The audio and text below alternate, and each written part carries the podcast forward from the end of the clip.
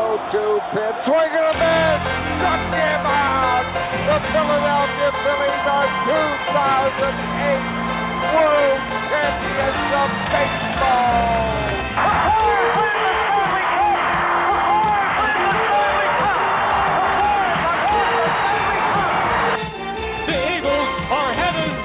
Super Bowl. Hey, hey,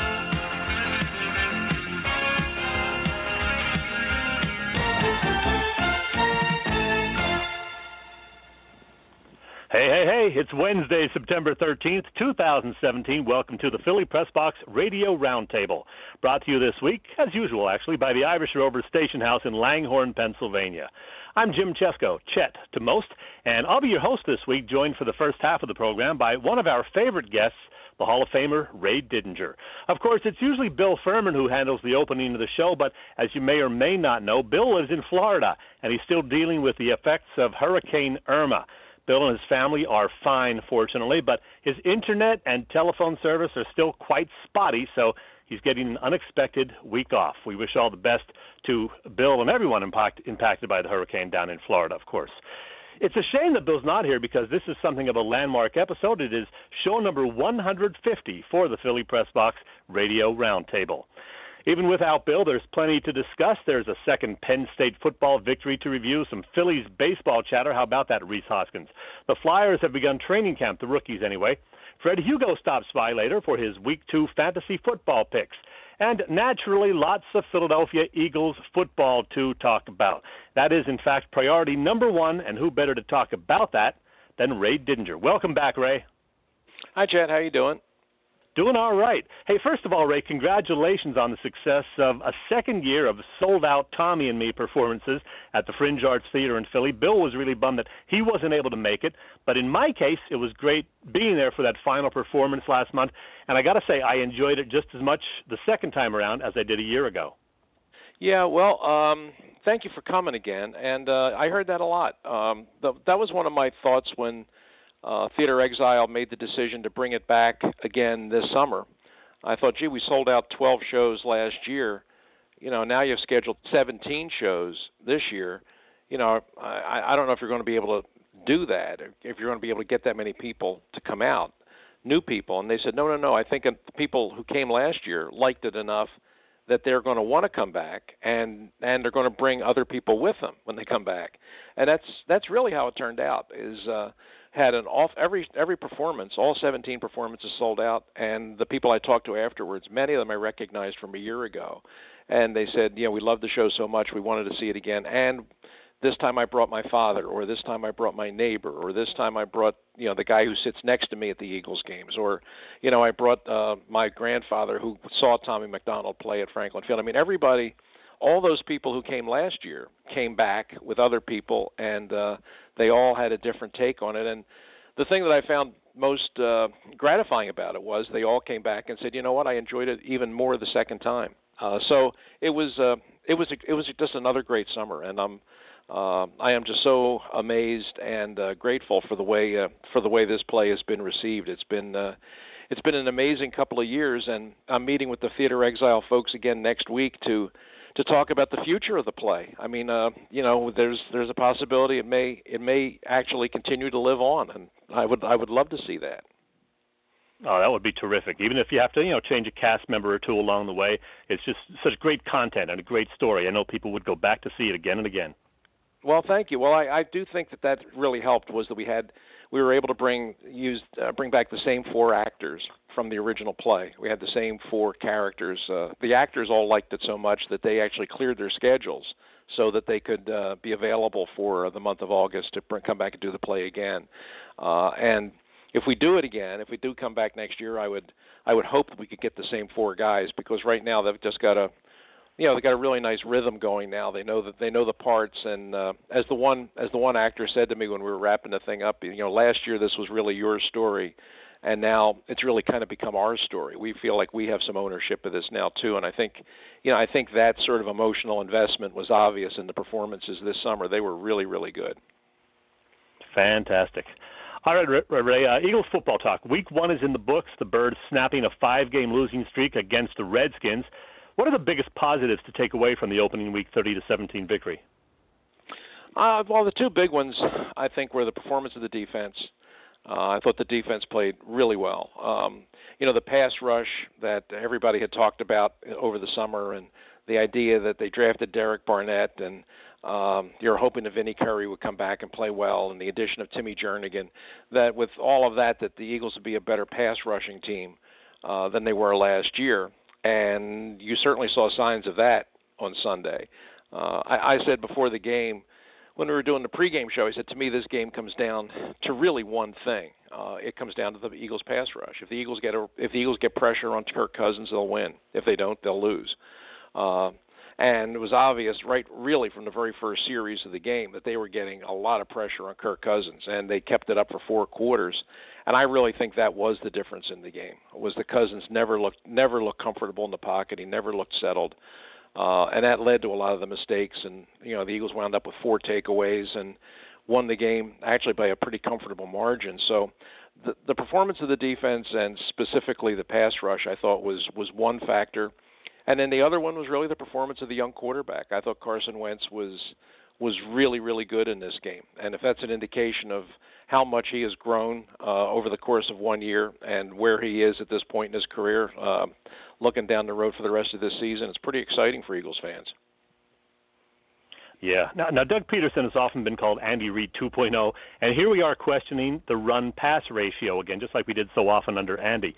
Why is Doug so unwilling to stick with the run, and why only four carries for Wendell Smallwood?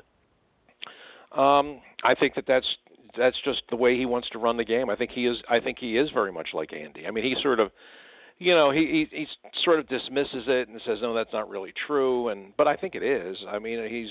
I think philosophically, he's very much like Andy, and that's not surprising. I mean, he he played under Andy, uh, then he coached under Andy, uh, and he's been around.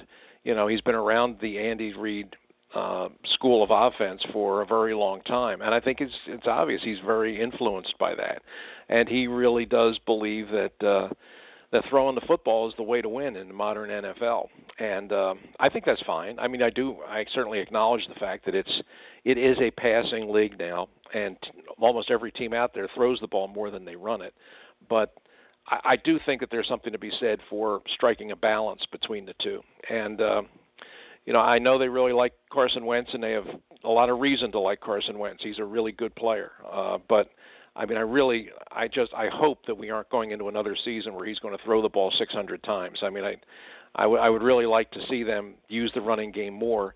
I mean, they they won the game last Sunday, and, and that was fine. But, I mean, the fact that you know, twenty-four rushing attempts, well, and, and you take Wentz had four of them, so actually twenty rushing attempts for an average of about two yards a carry. That's that's just not good enough. I mean, if that's if that's all you're going to run the ball and that's as effective as you're going to be, then that just tells me you're going to be putting way too much pressure on that quarterback week after week after week. And, and as good as he is, I still think that's asking an awful lot. As you said, it is a passing league. The loss of Ronald Darby, four to six weeks, the new cornerback is going to hurt. Will they survive that loss, and is Rasul Douglas ready for his N F L debut? Uh, that's, uh, that is a big loss. Um, and, you know, they made, they paid a pretty high price to bring Darby in. Uh, I, I think they recognized the fact they needed, they needed another corner, a guy that had that kind of speed, uh, a guy that could really kind of lock down one side of the field. And, uh, you know, Darby in his time at Buffalo, I mean, he was inconsistent for sure. I mean, he had, you know, he would have some really good games and then he'd have some really bad games. But he's he's really a talented guy, more talented than anybody else the Eagles had at corner. And uh, they yeah they brought him in because they knew they needed that player, and now they've lost him. And they're saying he could be back in four to six weeks, which is almost miraculous for anybody that saw that injury. I mean, it was a gruesome-looking injury. I, I find it hard to believe that he can be back in four weeks. I think six weeks to me even seems optimistic. But, okay, we'll go with what the doctor said. But in the meantime, uh, you're going to have to play without him. And they said that the Rasul Douglas, uh, the third-round draft pick, uh, is is the guy who's going to get the first crack at it. And uh, I, is he ready? I, I don't think so. I mean, you're you're going to put him out there, and you're going to hope for the best. But uh, I mean, part of the reason they made the trade for Darby in the first place was they felt that Douglas wasn't ready uh, a month ago. You know, the idea I think was for him was for him to win that job opposite Jalen Mills. Um, they were hoping that he would be able to step in and, and be the guy. And they just recognized over the course of the spring and the summer that he just wasn't ready to be the guy. Well, now if they don't have much choice, he kind of has to be. And um, I, I, you know, Chad, I, I don't know. I, I mean, I look at the guy now. I've seen him throughout the the spring camps and the summer camp. I, I just don't know if he's a corner in the N F L. I, I just don't. Um, hmm. I, I think I think I think if he's I think he's a safe. I think he might be a safety. Uh, but I just don't think he's I just don't think he's fast enough. I don't think he's quick enough. Um, uh, I don't think he's uh, he's athletic enough to to be a to be a corner. I, I you know he's got he's got some physicality to him. He's got some size to him. Um, he he can find the football, but I, his skills to me look more like safety skills than cornerback skills. And I think that's what the coaches realized, and that's why they made the move that they made in, in making the trade for Darby. Um, but you know, they're going to give him the first crack at it. I just, one of the problems you're going to have with Mills and him both is they're both four, five, five guys. You know, they're, they're, they're not real fast. They're just not. And that was one of the things that they wanted to get. They needed to get a speedy guy there. And that's, that's what attracted them about Darby. Darby's a sub four, four guy. I mean, he can really run. And in this N F C East with some of the receivers that you're going to be facing, you need that kind of speed, and I think it's hard. I think it's hard to win consistently when you got two corners that both run in the four fives. I think they just, you know, to me they're just really, really susceptible to big plays, and uh, and we'll see how Douglas fares. But it's going to be a big test this week because he's going going out to Kansas City and he's taking on the Kansas City Chiefs team that has a lot of weapons, and if they gets if he gets matched up on Tyreek Hill too often on Sunday, this could be a real long day. Well, you mentioned going to Kansas City, so. Kansas City, Kansas City, here I come. A little musical interlude for you there, Ray. Eagles at Kansas uh-huh. City this Sunday. The Chiefs' Kareem Hunt ran wild in the opening night win over the Patriots. Will the Eagles' front seven do a better job stopping Hunt? And Tyreek Hill, is he is he going to be a big test for the Birds' secondary, as you just mentioned? Oh, sure. Yeah, absolutely. I mean, if you anybody that saw the uh, the opening night kickoff game and what that Chiefs offense did to the New England Patriots of all people, uh, yeah, it's it's pretty scary. I mean, they've coming out of that game. I mean, they got the number one rusher in the league in Kareem Kareem Hunt. Uh, the, the rookie had one hundred forty-eight yards rushing, averaged eight point seven yards per carry in his first N F L yeah, game. Yeah, he looked good. They have they have the number one passer in Alex Smith. You know, Smith threw for three hundred sixty-eight yards and four touchdowns. Uh, and they have the two top receivers in terms of average yards per catch. Kareem Hunt averaged nineteen point six yards on five catches. Tyreek Hill averaged nineteen yards on seven catches.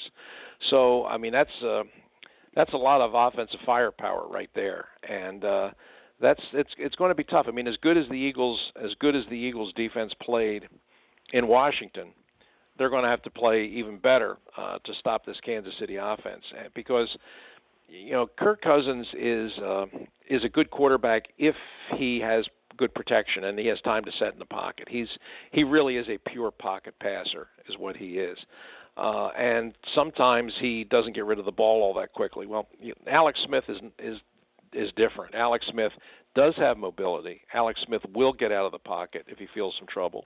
And last year, he got rid of the ball faster than any quarterback in football. You know, people talk about, you know, how fast Brady gets rid of the ball and a lot of these other guys, you know, Aaron Rodgers.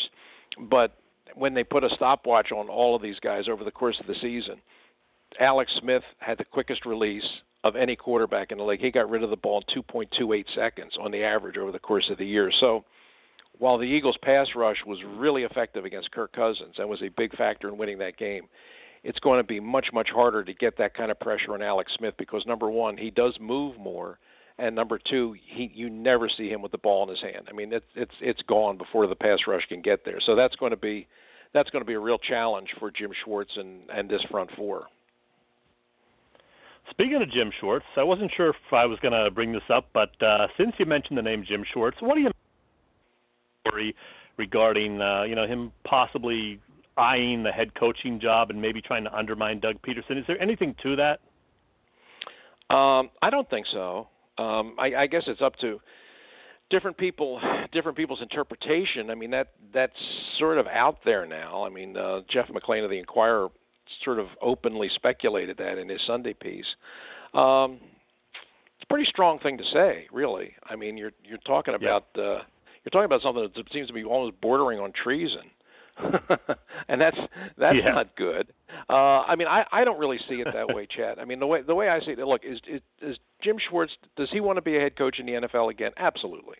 I mean, he's he's been he's been a head coach once before. Uh, he's a young guy. Uh, he's still got a lot of football left in him, and, and I'm sure he would love to have another shot at being a head coach in the N F L.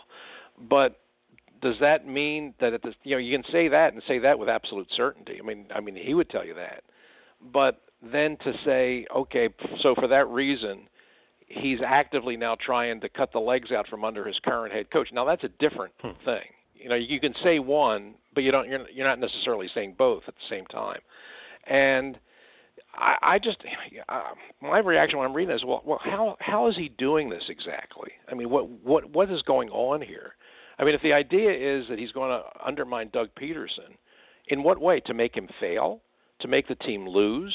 I mean, how does that improve Jim Schwartz's position? You know, the best way Jim yep. Schwartz can become a head coach in the N F L again is to coach up a defense that finishes in the top three or four in the N F L and get the Eagles to eleven or twelve wins, win the division, and get to the playoffs. That will vault him back into the discussion of, you know, who's the hot who's the hot coordinator that's going to be the next head coach. That's how he gets there. I don't see I don't see how he improves his situation by undermining the current head coach and causing this team to go into a tailspin. Um, you know, that I, that's that's where I kind of I, I read that and I kind of scratch my head. You know, and the other thing is if yeah. Schwartz really thinks, you know, he's going to be the head coach here, he, he really ought to look take a closer look at the owner. I, Jeffrey Lurie doesn't hire defensive coaches to be head coach. He just doesn't. You know, the, he only did that once, and that was with Ray Rhodes, and that didn't work out. Mm-hmm. You know, all of his hires since, and it was it was Andy Reid, it was Chip Kelly, it's Doug Peterson. Jeffrey is an offense guy, and I, I just don't see him going back to another defensive coach. So the idea that Schwartz is angling to get the Eagles job, to me, doesn't make a whole lot of sense on multiple levels. I'm with you. All right, we know you predicted an eight and eight season for the Eagles, Ray, and I believe you had this game against the Chiefs penciled in as a loss. Is that still the case? Yeah, uh, it it was. I mean, I um, I kind of feel. Look, I think the Eagles. That was a huge win for them on Sunday. It really was, and uh, and it was impressive in, in many ways. Um, but I just think that the Chiefs are. I think the Chiefs are really good, and uh, right now they're just they're just red hot. You know, they got they got a good pass rush of their own. Um, the they. They suffered a big loss in the New England game when they lost Eric Berry, uh, the safety. Uh, he's, I mean, he's the leader of the defense, and he's also kind of the leader of the team, the emotional leader of the team. So that was a blow, and, and Andy acknowledged that. That you know, that that isn't like losing just any player. I mean, that's losing a heart and soul player, and that's going to hurt him for sure. It's going to hurt them in terms of leadership, and it's also going to hurt them just in the X's and O's because right now, I can tell you right now that if he had been playing and healthy, he would have been the guy locking down Zach Ertz. I mean, that would have been his duty this week was he would have just been assigned to eighty-six, and he would have done a good job on him. And uh, and we all saw last week how much Carson Wentz looks to Zach Ertz. I think Zach Ertz is. I think Zach Ertz could catch one hundred passes this year. I really do. Uh, but and that'll be easier to find him and complete passes to him this week without Eric Berry on the field. So that's one thing the Eagles have going for them. But I just think the Chiefs right now, frankly, they're, they're a better team. Uh, and uh, and they are a tough, tough task out at Arrowhead Stadium. They are really good at home. I mean, it's a great fan, great, great fan base, lots of noise. It's a great atmosphere, uh, and it's a tremendous home field advantage.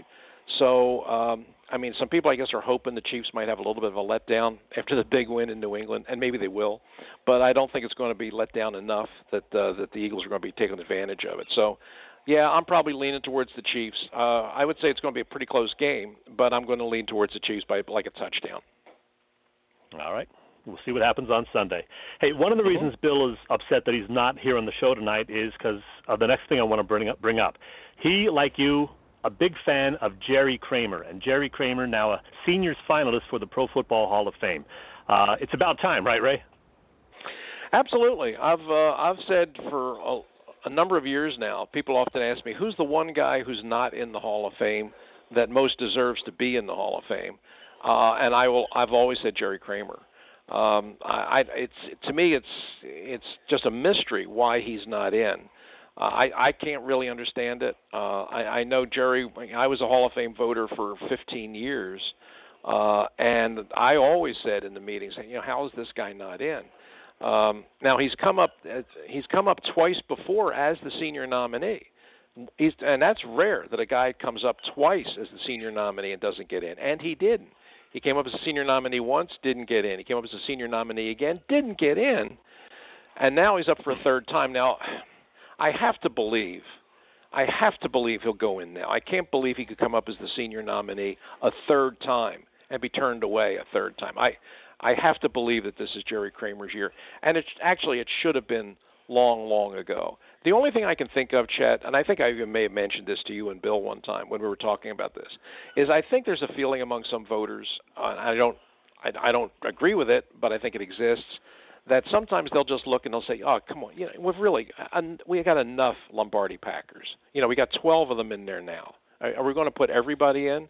And they just kind of close the door, regardless of who it is that's standing on the other side, you know. And I think you just evaluate each guy on a case-by-case basis. And if he deserves to be in, he deserves to be in.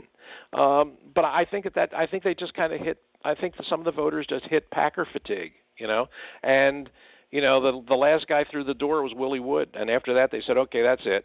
And, and Jerry was the next guy up, and he never got the call. So I'm hoping – and I really do think that this will be it for Jerry Kramer. And I'll tell you, he's a terrific guy. Uh, he's a wonderful ambassador for the game. He's still around. He's still writing. He's still doing speeches. Yep. And uh, he will be a very gracious and grateful new member of the Hall of Fame if he gets in there in August. Boy, I hope it happens. Uh, other so nominees too. Include Brian Dawkins and Terrell Owens, uh, the modern-day nominees, and some first-year guys like Randy Moss, Ray Lewis, and Brian Urlacher. Any of those guys getting in next year or this year? Well, I think it's just, I think it's pretty safe to say Ray Lewis will. Um, I, I think ordinarily I would say Randy Moss should be a lock because of his numbers, but we've seen it's it's a weird thing with receivers. I mean, you you know, you, you know Terrell Owens didn't get in either. Um, right. I mean, I, I certainly think I would if I were still voting, I would vote for Moss. Oh no, I no question. Uh, I would certainly vote for Ray Lewis, no question. Um, Urlacher, I I was never the biggest Urlacher fan. Uh, I, I thought he was a, a really good player. I don't know that I ever saw him as a great player, but I, I think that the people in Chicago, and there were certain people that kind of got caught up in the, in the cult of the bare middle linebacker, you know, and so every time they talked about Urlacher, they kind of mentioned him in the same breath as Bill George and Dick Butkus and Mike Singletary. You know, they kind of lumped them all together like they were some kind of a Mount Rushmore. And, I mean, I just – I mean, I just I thought he was good. I just never thought he was immortal, you know. But I know there's a lot of support for him now. Whether he'll go in this year or not, I don't know. There's a lot of really good there are a lot of really good people still on the ballot, uh, and that would be if you're talking Moss goes in and and and Lewis goes in, Urlacher would be a third first year uh, inductee, and that's that's rare. It's rare that you see uh, that many first year guys go in. Um, I'm not. I'm not so sure. I think he'll. I think he'll go in eventually. I'm not so sure he goes in the first year. I hope. I really do hope that Brian Dawkins goes in this year. I mean, I think that uh, his career certainly warrants it. Uh, I. I wasn't that surprised last year that he didn't get in because again, the first year is, is a difficult thing. But uh, I mean, I, I saw the guy's whole career, and I don't. I don't have um, any question, any doubt that he belongs in the Hall of Fame. And you know, I would love to. I would love to see it happen for him this year. Yep, me as well. Hey, Ray, before we play Fast Five and wrap things up, uh, we had your weekend radio partner, Glenn Macnow, on with us last November and hope to have him on again next month, by the way. And last fall, we asked him just what it is that makes the weekend Glenn and Ray show on W I P so terrific. And before I tell you what he said, let me ask you that same question. Why is it so darn great, Ray? Uh, I think it's our friendship. I think it's the fact that uh, we've been doing this, a, a, you know, I, I, I think it's going on fifteen years now. Uh, and uh, we started out, we didn't know each other very well. We, we, in fact, we hardly knew each other at all when they put us together.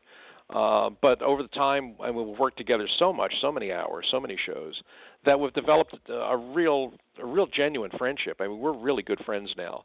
Uh, and uh, I, I think that, uh, you know, people use the term chemistry. They use it in sports, they use it in athletics, and they use it uh, in, in terms of offices. And and you and you, chemistry is part of T V and radio too. If if if certain casts or certain shows have a chemistry between the leads, uh, I think people can feel that. I think people can sense that. And by the same token, I don't think you can fake it. If you try to fake it, I think people can tell right away. But the feeling that exists between Glenn and I, uh, I, I think is, is a genuine, really good, healthy, fun chemistry that people share. And, uh, uh, you know, I mean, we're, you know, he's, he's really, he's really smart. He knows a lot of stuff. Uh, and, uh, and our, we have a lot of common interests. And uh, enough differences that we can uh, that there are things that we can kind of kick around and, and debate. So uh, if it, if it comes back to anything, I think it comes back to friendship and chemistry. I think it just it just works. Yep, Glenn said it's simply because you guys are genuinely pals, and the show is basically two friends sitting at a table talking sports and whatever else comes up, and inviting listeners to join in if they desire. And you know that is just the way it comes across. Yeah, that's the way it feels to us, and uh, it really, I mean, I've often said this to him, I mean, it's it's really like not working. It's, I mean, don't tell the bosses we said that, but I mean, it's, uh, it really is, it really, it really is just like sort of going over to his house and sitting at the kitchen table and just, uh, you know, and just shooting the breeze for three hours. I mean, it goes incredibly fast, and uh, it is, you know, people enjoy it, and believe me, we enjoy doing it. Speaking of going incredibly fast, we are pretty much out of time once again. It always goes fast when you're on, Ray. But I do want to get a, a quick version of Fast Five in before you go. So you ready? Sure. You got it. Here we go. Ray Didinger, Fast Five. Nelson Agholor caught six passes for eighty-six yards in Sunday's win.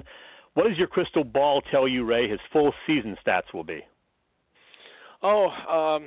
I've been an, I've been an Agholor guy really from the time they drafted him, and I've kind of stuck with him all this long. So uh, I say, you know, um, let me see, uh, fifty-five catches, eight hundred yards. I'll take it. Who will lead the Eagles in rushing yards this season? Uh, Smallwood, I believe. You wouldn't have known it by last week, but I think uh, I think yeah. the kid's got some talent, and I think he's going to get more opportunities that goes along, and I think he's going to emerge as as the back. I hope you're right, and I hope he stays healthy. Ray, assuming you watched some of the late Monday night game, how'd you like hearing a woman, Beth Mowens, doing the play-by-play for the first time in thirty years for an N F L game? Uh, I thought she was very good. Uh, I had heard her do college games before, uh, so I wasn't I wasn't that surprised. She wasn't an unknown to me, but uh, I thought she was really good. I remember Gail Sarens when she was the first woman to do a network game. Yeah. Uh, got to be thirty years ago now, and I thought she was really good. You know, maybe now the audience is more ready for a woman broadcaster, but if they are, I think I think she's the right one. She was let's put it this way, she was better than her color analyst. I thought Rex Ryan was awful. Yeah, I know. He was horrible. You're right. And I'm not even going to ask you about Sergio Dip. That's a whole other thing. Um, number four, Ray, it's mid-September, I know, but what is the most likely matchup for Super Bowl fifty-two? Oh, well, Glenn asked me that question on Saturday, um, on the day before the season started. We kind of both went on the record for our teams. Um, and uh, I said Seattle, Pittsburgh. Uh, and uh, after seeing Seattle out at Lambeau Field, Um, I'm not going to change. I mean, I'm going. I said it, so I'm going to stick with it. Uh, but uh, boy, their offensive line looks really bad. I mean, it's um, Pittsburgh didn't look good either. Their offensive line looked as bad as the Giants, really. Uh, and and and Russell Wilson's a really good quarterback, and he can survive a lot of things. I don't know that. I don't think I think that offensive line is going to be a headache for them. Their defense is good enough that I think that'll get them to the postseason, because I think their defense is really good. Uh, but I think that offensive line is going to is going to make it real, real hard for them down the line. All right. And finally, Ray, the dumbest question I've ever asked you, or maybe any guest. What are the one or two goofiest N F L players' names over the last fifty years or so? Oh, uh, boy. Um, I always thought that uh, I always thought Guido Merkins was a was sort of a an out there kind of name. Uh, and, uh, and, and of course he was one of the replacement players for the Eagles thirty yep. years ago when we got replacement football. And, yep. uh, try, I don't know. I, I remember the running back, I mean, the Eagles might even see him this week, uh, playing for the Kansas City Chiefs. Chachandrick West is, uh, I, I've, I had never, I had never seen the name Chachandrick before. as a first name, but that that was a first for me. So I would I would go with that. It would be too easy to go with kickers because, you know, you have a lot of really weird kickers names, but to me that's a whole separate kind of conversation. So I try to stick to the, uh, you know, to the uh, to the uh, traditional offensive and defensive players. And I asked that question only because I remember as a kid always chuckling when I heard the names Mick Tinglehoff, the Vikings Hall of Fame center, and a receiver who played for the Browns in the early seventies by the name of Fair Hooker. As a twelve- or thirteen-year-old kid, that name always just cracked me up. Yeah, yeah. it. Uh, it. I remember one, that was one of the most famous, uh, that was one of Don Meredith's most famous quips when he was broadcasting one of the games on Monday Night Football, and Fair Hooker caught a pass, and Howard Cosell asked him about, uh, what do you think of Fair Hooker? And uh, Don Meredith said, I've never met one. I do remember hearing about that. That's a riot. Oh, Ray, one more thing. Thank you for playing Fast Five, and one more thing for you and for Bill, as a matter of fact.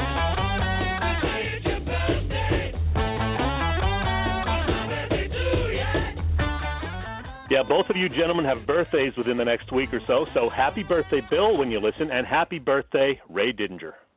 Well, thank you very much. Yeah, mine's coming up next week. When is Bill's? Bill's is this Saturday. Yours is Monday, I believe. That is right? Correct. Well, when you talk to Bill, right. Tell him, uh, extend my best birthday wishes to him. Will do. Hey, thanks again for visiting Philly Press Box Radio, Ray, and I will see you on the twenty-eighth, by the way, at P J Wheelahan's. Oh, good. I'll look forward to it. It was really a pleasure, Chad. Always a pleasure talking to you. All right. Thanks, Ray. Take care.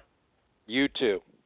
Joined now on Philly Press Box Radio by the bar manager at the Irish Rover Station House in Langhorne, Chris Gaskill. Hey, Chris. Hey, how you doing, Chad? Doing great. Chris, a big event coming up at the end of this month at the Irish Rover, and to mark the occasion, I'll ask the question in German. Was ist das? We have Oktoberfest on September thirtieth from eleven to six, one of my favorite events that we do here at the Irish Rover. We've got authentic German food, our favorite German and fall beers. We do a sign hoisting competition. It is not to be missed. Year three for the event, so what else do people have to know about it? There's no cover charge, so there's plenty of room. Come on in and have a beer with us. I'm going to show up awesome. And have a beer with you, Chris. It happens Can't September wait. thirtieth at the Irish Rover on Bellevue Avenue in Langhorne. All right. It's almost time for Fred and Butter time, but uh, I want to talk about college football very briefly. A lot going on there. Alabama holding steady at number one. Big win for Oklahoma at Ohio State last weekend, so the Sooners jump up to number two. Clemson, with its great defense, wins again, beating Auburn. Uh, Clemson is at number three. Penn State gets a revenge victory over Pitt at Beaver Stadium, but drops the spot in the polls to fifth from fourth, slipping one notch behind those U S C Trojans. That's the University of Southern California for the uninitiated, as our listener Big John likes to point out, only about ten times every week. Uh, P S U should have another cupcake this week with Georgia State visiting Happy Valley, but then it is Big Ten time. Still a long way to go, but Saquon Barkley and Trace McSorley continue to look great, as does the Nittany Lions defense. Let's see if that continues as the competition gets tougher in October. All right, here we go.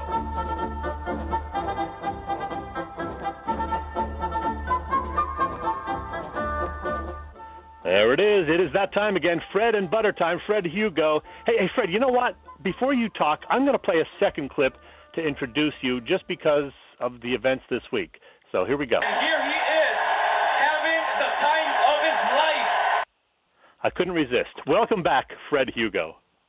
Hello, what's going on, Chet? How are you? How you doing, Fred? All right, we're going to talk fantasy football. So first of all, I want to ask you, how did week one go for you in the five or ten leagues that you're in, and how did you do in terms of the advice you gave our listeners last week? My advice was good. I hit on like ten out of the twelve players, or about nine of the twelve players that we that I spoke about. Um, but um, as far as my record, I lost in two leagues and um, and one in the one, so that wasn't good. And one of it was a was one of the bad the misses I had. I I uh, went against Kareem Hunt, who, who who killed it in the fantasy world. He lit it up for like fifty-two yeah. points, and I, I I wanted to sit him, so I, that stunk. But other than that, I'll be fine. My team's stacked. All right, good deal. Hey, let me ask you, how does an injury uh, like the one to David Johnson or Allen Robinson, you know, how does that impact a fantasy player's team? Oh, it can it can end your whole league, and, and especially or, or it may not hurt you at all. Depends on who the player is. So David Johnson is, is a perfect perfect example. If you had David Johnson, you counted on him to be be the main source of your scoring for the season, and now you have to scramble to find a backup. Sometimes it's it's easier when you have a solid backup in place, but that's a perfect example with the waiver wire. You don't know the backup for David Johnson's uh, Kerwin Williams, but he's not. He's a small running back, so chances are he's not going to have as many carries as David Johnson. So you have to try to find a replacement or or pick someone else up on the waiver wire that's going to at least put up half of the points that he would have.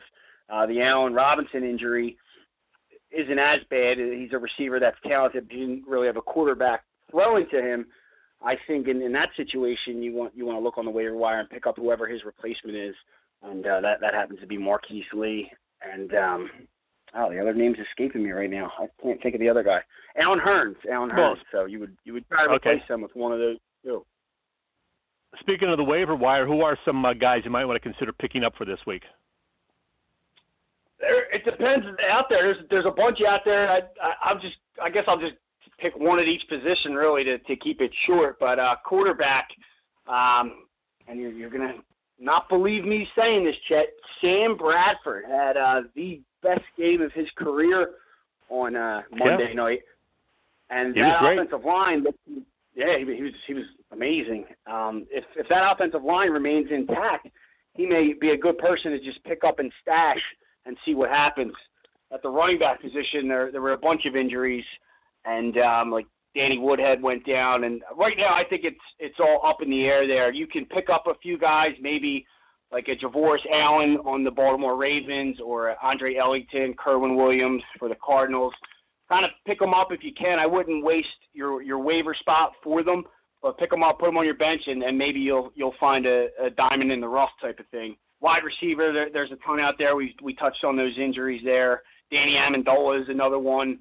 Um, Nelson Agholor had a had a great game. I don't know if he'll see as many targets week to week because Alshon Jeffrey and Ertz, you would think, would get the majority of the targets, but um, he had about uh, what was it six catches and a touchdown. So um, there are a bunch of people on the waiver wire that you can look at in your league. Now you posted on your site today, I believe, uh, sit one, start one. So is that kind of what you're talking about? Well, I, that was uh, I I'd actually posted late. For some reason, my uh, that was what I did last week. I'm going to post after the show because I wanted to wait till the show to post the one, the ones that I'm going to do okay. now. But yeah, I'm going to start weekly posting, like sit one player, start one player, um, that, at each position, so that uh, people can look and maybe take my advice and see if it works out for you. So for for week two this week, um, as far as sit one, start one. I'll just go down at quarterback. I would say the guy to start would be Tom Brady this week. He's coming off um, a loss to the Chiefs, which have a pretty solid defense. But more importantly, he's facing a New Orleans defense that we saw Sam Bradford shred to pieces. If, if he can shred them to pieces, I'm, I'm pretty sure Brady can. On the other side, uh, for who you would sit at the quarterback position is Tyrod Taylor. He, don't be fooled. He had a, he had a great week last week. About uh, twenty-two points, I believe, in most leagues in that twenty area. But he was facing the New York Jets. This week he's going to be up against the, the Panthers. It's going to be a much more tough matchup. If, if you have Tyrod Taylor, don't, don't get too excited. I would uh, sit him on the bench this week.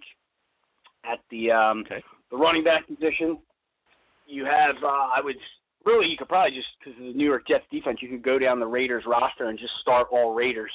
But I I want yeah. I, I, I originally actually wrote Derek Carr at quarterback, and I was like, I don't want to pick all Raiders, so I crossed that off, and I went with Brady. But I would go with Marshawn Lynch, Marshawn Lynch in the running game. LaShawn McCoy lit them up last week, and uh, Marshawn Lynch should do much of the same. As far as running backs, you would sit this week. Um, I would uh, stay away from uh, any Eagles running back. The Chiefs have a great defense. LeGarrette Blount had had a touchdown last week, actually a catch, which was surprising. But um, I, you don't know who the main guy is in Philadelphia, but I would stay away from any any back that, um, as far as the Eagles go, going up against that, that Chiefs D. At the wide receiver position, as far as starting, I would start Mike Evans of the Tampa Bay Buccaneers. They had an extra week to prepare for the Chicago uh, Bears. And more importantly, last week the Bears were able to hold uh, Julio Jones to about four catches, sixty-six yards. I can't see them with Sean Jackson on the end, other end being able to do that. So I would definitely start Mike Evans. Uh, as far as wide receiver to sit, there's an exciting uh, some in a lot of leagues he's already drafted, but he, he's on a waiver wire as well. Is Kenny Golladay, who had who had a huge breakout game for the Lions on uh, Sunday. He had two touchdowns, a, a ton of yards. I wouldn't get too excited about him. I would maybe pick him up and, and stash him just to see what happens. But the Giants are coming off a loss to Dallas. They have a really good defense and a defensive backfield. They pretty much shut down Dez Bryant last week. So I would uh, don't get too excited about him. I would sit Kenny Golladay at the receiver position. At okay. tight end, I would go and start Coby Fleener. He's going up against the Patriots defense, who who is uh, they, they didn't look good at all last week, and uh, he, he's a good tight end, and, and him and Breeze look to be connecting. He had about four catches, sixty yards, and a touchdown last week against a, a pretty good Vikings defense.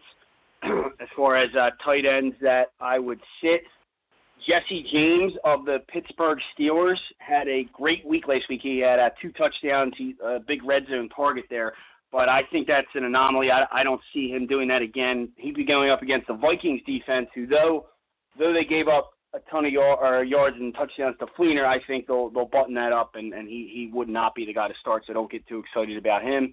Um, as far as defenses go, the Arizona Cardinals are, are the perfect defense to start this week. I'm going to go back to what I did uh, last week. I'm going to find whoever the uh, the Colts are playing, and I'm just going to pick that defense because no matter who the quarterback is, Jacoby Brissett or Scott Tolzien, I don't see them being able to stop. I think the Rams defense had like thirty-two points last week. I can Arizona's going to have at least at least ten, if not more. And then defenses that I would sit, I would sit the Patriots defense, uh, New Orleans offense. Was able to move the ball fairly well against a good Vikings defense. Um, they just couldn't score touchdowns. They were getting stopped in the red zone. So if the Patriots defense, you pretty much can move the ball on them, as the Chiefs showed uh, last week. And then at the kicker position, I'm just going to go with a high-scoring game. I think the, uh, the the New Orleans Saints kicker, Will Lutz, regardless if they get field goals or extra points, they will be able to score a ton of points against the Patriots. And then The uh, as far as kickers not to start, to sit, I would sit the uh, the kicker that the Eagles just hooked up. He, his name's escaping me. He's a fifth-round pick of the Bengals. Jake Elliott. Jake Elliott. Or, okay. Jake. I would sit him. There, there's no uh, – if you have Caleb Sturgis, I would just release Sturgis and pick up your next best kicker on the on the wire. Don't don't go ahead and replace him with, with the Eagles kicker. So um, that's all my uh, sit one, start one for this week. We'll We'll see how I do again. And what's your uh, website, Fred? fred and butter dot com. You can go on fred and butter dot com. There's a fantasy tab. I'll have all the fantasy stuff there.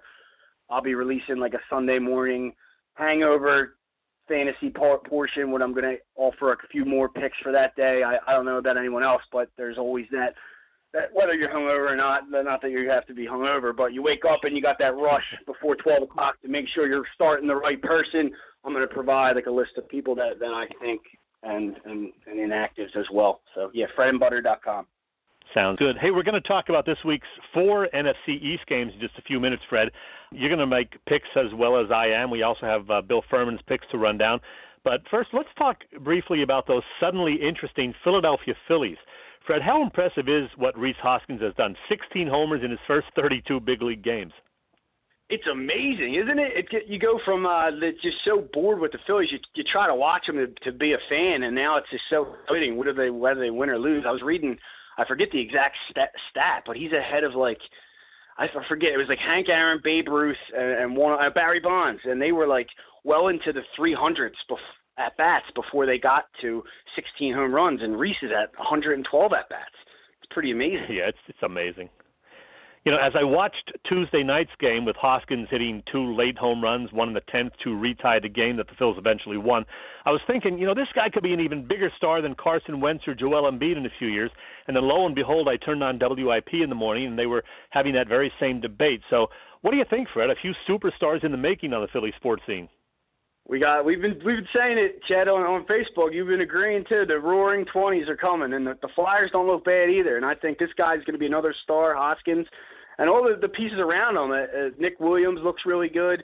Crawford, and then Franco, if he could develop too, you know, I don't, I didn't give up on him yet. We got a core here, very similar to the Rollins, Utley, and Howard. You know, we got to give them them them few years to develop and play with each other and learn each other and then get over that hump. But the the future that was bleak about a year or two ago is starting to look bright all across the Philly sports scene.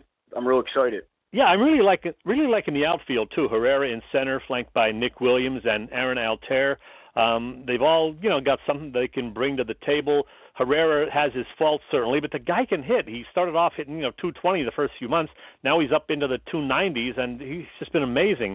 And I really like what Nick Williams has done as well. I'll tell you who I feel sorry for, and that is Tommy Joseph, who hasn't had a bad year. I mean, he's only hitting around two forty, but he's got twenty-one home runs and sixty-six R B I, played a decent first base. But, hey, you got to go with Rhys Hoskins, and you want to get those outfielders in there. So, Tommy, take a seat. Yeah, I mean, it, I mean, we had Jim Tomei take a seat for Ryan Howard. He he could take a seat for Rhys Hoskins. I know, he, I know, he, people like how his story and how he came up, but I mean, he's batting two forty. Uh, like you just said, it, it's an okay job, and but that's that's not going to cut it. We we need stars here, and we want to win. So, sorry, see it, see it, yep. Tojo, as they call him. Just got to work on the pitching. That's the thing they really have to improve still, uh, and then the future will be really, really bright, I think. Hey, let's get to uh, football once again, Fred, and our predictions for this Sunday's games involving N F C East teams. Now, Bill got his two picks correct last week. There were just two division games, the Dallas Cowboys over the Giants and the Eagles over the Skins. I foolishly went with the Giants and got that one wrong. If I'm not mistaken, Fred, you picked the Redskins to beat the Birds, did you not? Yes, I did. I thought uh, I thought our offensive line wouldn't be ready, which they weren't, but the defense saved us. So, good stuff. All right, well, let's try again this week. Dallas at Denver. Fred, who you got? Ah, this is tough. You know, Denver, Denver's defense. Are they going to stop Zeke? I'm going to take the Broncos. I'm, I'm not. I'm not picking Dallas. I don't feel like rooting for them, or not. Not that I would root for them, but I don't feel like even being right on them. I'm going to go with the Broncos. I could see the defense well, holding Zeke in check. And um, the co- Simeon didn't look bad the, the other night, and they're two good corners over there in, in San Diego. So, I, I, if they can beat pick apart that Dallas defense that suddenly looks good, um, I, I could see Denver winning. I, do you know what the spread is? I think it's like one or something, right? I don't. I don't have that in front of me. No. But I can tell you, Bill went with the Cowboys in that one, citing the Broncos' lack of a real quarterback. And I have to agree. I mean, you said he played okay, but still, I'm not going to go with that. And even though the game is in Denver, the Cowboys usually play, play pretty well on the road. So though I wouldn't mind being wrong on this one, I have to go with Dallas. So Bill and I say Dallas, you say Denver. Next, Washington at the L A Rams. Fred? The Rams, they, they looked good last week as well, but then again, they're they're playing the Colts, you know. So how can you really measure measure their what they did last week? I don't think the Redskins. The Cousins was totally off. If you really were watching that game, the receivers are wide open. Pryor dropped a touchdown pass. Um, I think the Redskins will be able to beat the Rams, and, and they really should have beaten us. But I'm going to go uh, Redskins there. Wow. Fred, you're going to have a bad week, I'm telling you right now. Bill is taking the home team, the Rams. And, yeah, Jared Goff and company had a very impressive opening week, uh, the forty-six to nine win over the luckless Colts. Goff was twenty-one out of twenty-nine for three hundred six yards. The defense played very well. So, Fred, the Rams will go to two and oh, the Skins to oh and two. Mark it down. Next up, Detroit at the New York Giants, Monday night.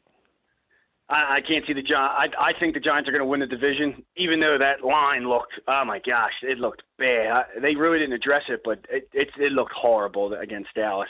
Uh, the Detroit Lions were done until about in the fourth quarter when they lit the Cardinals up for twenty points. So I, I think the Giants' D will prevail there. Um, they'll keep them in check. It'll be close, but uh, the Giants are going to going to win that one. Boy, you are – totally different from both Bill and me this week. Uh, for me, unless Odell Beckham is back in the lineup, I'm definitely taking Detroit. We might not know, know for sure about Beckham until Monday, but the Giants' offense looked horrible in week one. So, heck, I'm going to take the Lions to knock off the Giants either way. And Bill agrees, saying Detroit wins because the Giants are awful. So there you go. He and I both take Detroit. You're saying the Giants. So we differ, you and I, and uh, you know, you and Bill, on all three. You're going to have a great week or a horrible week, I'll tell you right now. Finally, Fred, the Eagles at the Kansas City Chiefs. Now, I'm going to be surprised if you pick the Birds in this one. Yeah, you should you should be surprised. I think they're going to they'll keep it close, and, and Eric Berry is out for the Chiefs, but that offense looked unbelievable on Thursday night against the Patriots. Kareem Hunt, though he's a little bigger, is screaming how um, how Reid used Westbrook here. Tyreek Hill, our D-backs, even when Darby was in, the receivers were open. I, I really think Reid will, will, will have a plan to, to beat Peterson as well.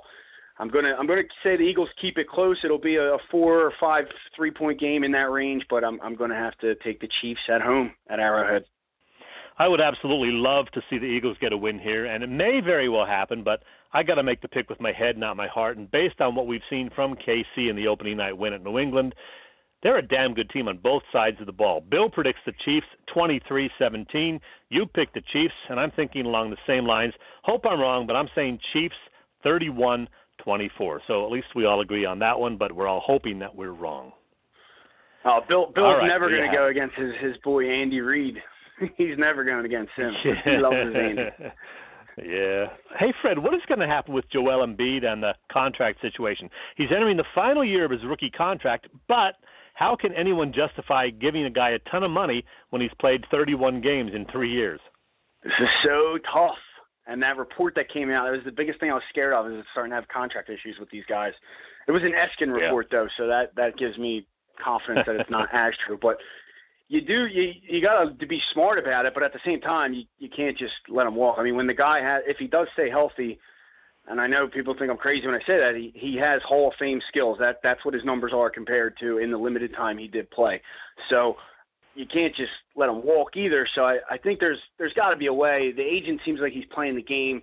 They got to meet meet halfway somewhere to lock him up, get him get him some money, or at least give him money for a certain amount of years that he can go get a max deal in two years or something if he proves that he can stay healthy for a majority of the season. So I, I if they lose him though, I, I would be devastated. He's he's my favorite player.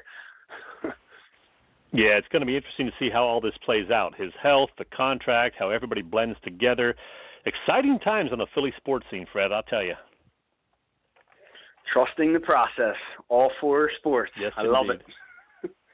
Hey, Fred, thanks for sticking around a little longer than uh, usual this week. We appreciate it. Like getting your feedback on all the games, like getting your fantasy picks, and always good to talk a little Sixers too. So we'll talk more fantasy football with you next week for week three, all right? Sounds good. Thanks for having me. Talk to you next week. All right, take it easy, Fred. Bye-bye. Now, next week, for show number one fifty-one, we're going to welcome back a guy who was here once previously, last November, I believe it was. He played briefly for the Eagles way back when and then won a couple of championships as a tight end with the Philadelphia and Baltimore Stars. These days, he publishes Jersey Man and Philly Man magazines, a very knowledgeable and very personable guy, Ken Dunnick. Looking forward to talking with Ken once again. And with that, we're uh, you know closing in on the final few minutes here of the program, so it is parting shot time. So how about some hockey talk? Training camp has opened, and another Philadelphia Flyers season is fast approaching. It's season number fifty-one for the Orange and Black, but it's now been forty-two years since those back-to-back Stanley Cup championships, and we're all wondering just how soon this club will again compete for a third cup. First things first, Flyers fans, don't get your hopes up. It's almost certainly not going to happen in the spring of twenty eighteen. The Flyers on Monday opened training camp for rookies, who will be joined by the veterans later this week. There's a lot to be excited about with this team, to be sure. We all want to see just how good rookies like Nolan Patrick, Oscar Lindblom, Sam Morin, and Robert Haig, assuming they all make the opening day roster, are. Will Shane Gostisbehere bounce back to his twenty fifteen sixteen form? We'll find out whether Travis Konechny and Ivan Provorov, entering their second full season with the big club, can become legitimate stars. Veteran Wayne Simmons, who led the Flyers with thirty-one goals last season, is back. So are a couple of other key guys who will be counted on to have better seasons than they did last year.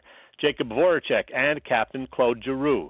General manager Ron Hextall still has faith in those guys, and he's optimistic that Giroux, who had just fourteen goals, fifty-eight points last year, will be better this season. He will have to be if Coach Hextall's Flyers are to make the playoffs. And then, of course, there's the question that's been asked far too many times over the last few decades. Will the goaltending be good enough? Most Flyers fans are of the probably correct opinion that neither twenty-nine-year-old Michael Neuvert nor thirty-two-year-old newcomer Brian Elliott is the long-term answer. The hope is that one of the several young prospects, Carter Hart, Alex Lyon, Felix Sandstrom, Anthony Stolarz, will be the real deal and help make the Flyers perennial legitimate Stanley Cup contenders. The sooner, the better. Yeah, we're going to keep an eye on those flyers over the next few uh, weeks and months. Training camp getting into gear now, then the exhibition games. I think they have a rookie game tonight, as a matter of fact. Um, the regular season starts in just a few weeks. N B A season starting next month. A lot to look forward to, in addition, of course, to the Eagles and week two and week three and beyond. Well, don't forget to check out our uh, website, whenever possible, philly press box radio dot com. This has been fun, but, Bill, we missed you. Hope things get back to normal down in the Sunshine State real soon. Hope that all the mess is very soon cleaned up and that the insurance company does its part. I know that's the real issue in many cases. Hang in there, my friend, and get your butt back on the show next week. And with that, we have reached the top of the hour, almost. I'd like to thank special guest Ray Didinger, plus Fred Hugo, the Irish Rover Station House, and Bob Sullivan's like your age dot com for their continued support of the show. For Fred, the missing in action, Bill Furman, this is Chet saying we hope you enjoyed the show and will join Philly Press Box Radio again next Wednesday, September twentieth. The live show is at seven p.m. on the twentieth, and that's when Ken Dunnick joins us. You can listen through our website, philly press box radio dot com, our Facebook page, or on the Internet at w w w dot blog talk radio dot com slash philly press box radio, or on iTunes, Stitcher, the TuneIn app, Mixcloud, probably other places too. Enjoy your weekend. Go Penn State. And, of course, this Sunday, go Birds.